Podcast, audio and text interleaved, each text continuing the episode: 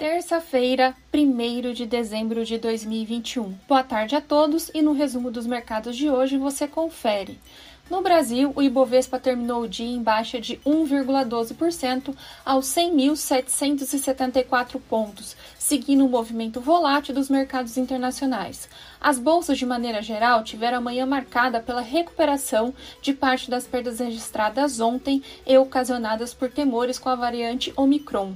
Destaque para a fala do CEO da BioNTech, de que as atuais vacinas ainda fornecerão uma defesa decente contra a nova variante, mesmo que não sejam tão eficazes. Por outro lado, as bolsas passaram a operar no negativo a partir do meio da tarde, após a divulgação do primeiro caso da variante Omicron nos Estados Unidos. No cenário local, os investidores permanecem à espera da votação da PEC dos precatórios no plenário do Senado. Como outros destaques, temos, na ponta positiva, as ações da Braskem, em alta de 5,45%, avançaram no compasso de valorização de commodities hoje e também contribuiu notícias de venda de participação na companhia por seus controladores Novanor e Petrobras. Na ponta negativa, as ações da Magazine Luiza em baixa de 11,79%. Também foram impactadas pela nova variante do coronavírus.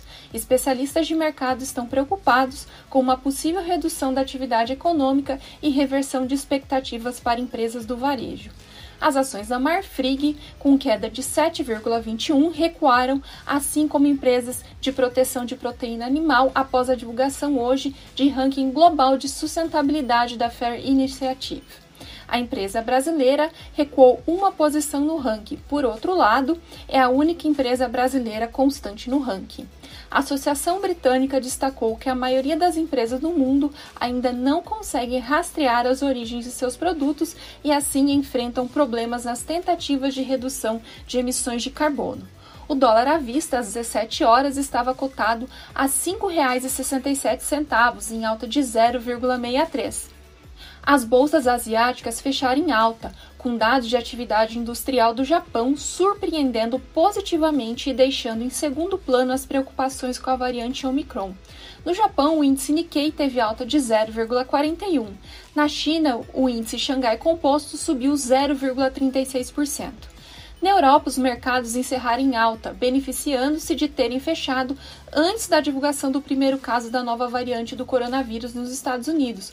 Portanto, o movimento foi de recuperação após perdas no pregão anterior e aconteceu apoiado em ações do setor petroleiro que se valorizaram frente aos preços do petróleo no mercado futuro. O índice Eurostoxx 600 teve ganho de 1,71%. E nos Estados Unidos, após uma manhã de recuperação de perdas de ontem, as bolsas inverteram o sinal e encerraram o dia em baixa. Destaque também para a fala de Jerome Powell, reforçando que é apropriado acelerar o tapering na reunião do FOMC em dezembro, reduzindo assim mais cedo a liquidez mundial provida pelo banqueiro central norte-americano. O Dow Jones caiu 1,34%, o Nasdaq teve baixa de 1,83% e o S&P caiu 1,18%. Somos o time de estratégia de investimentos do BB e diariamente estaremos aqui para passar o resumo dos mercados. Uma ótima noite a todos!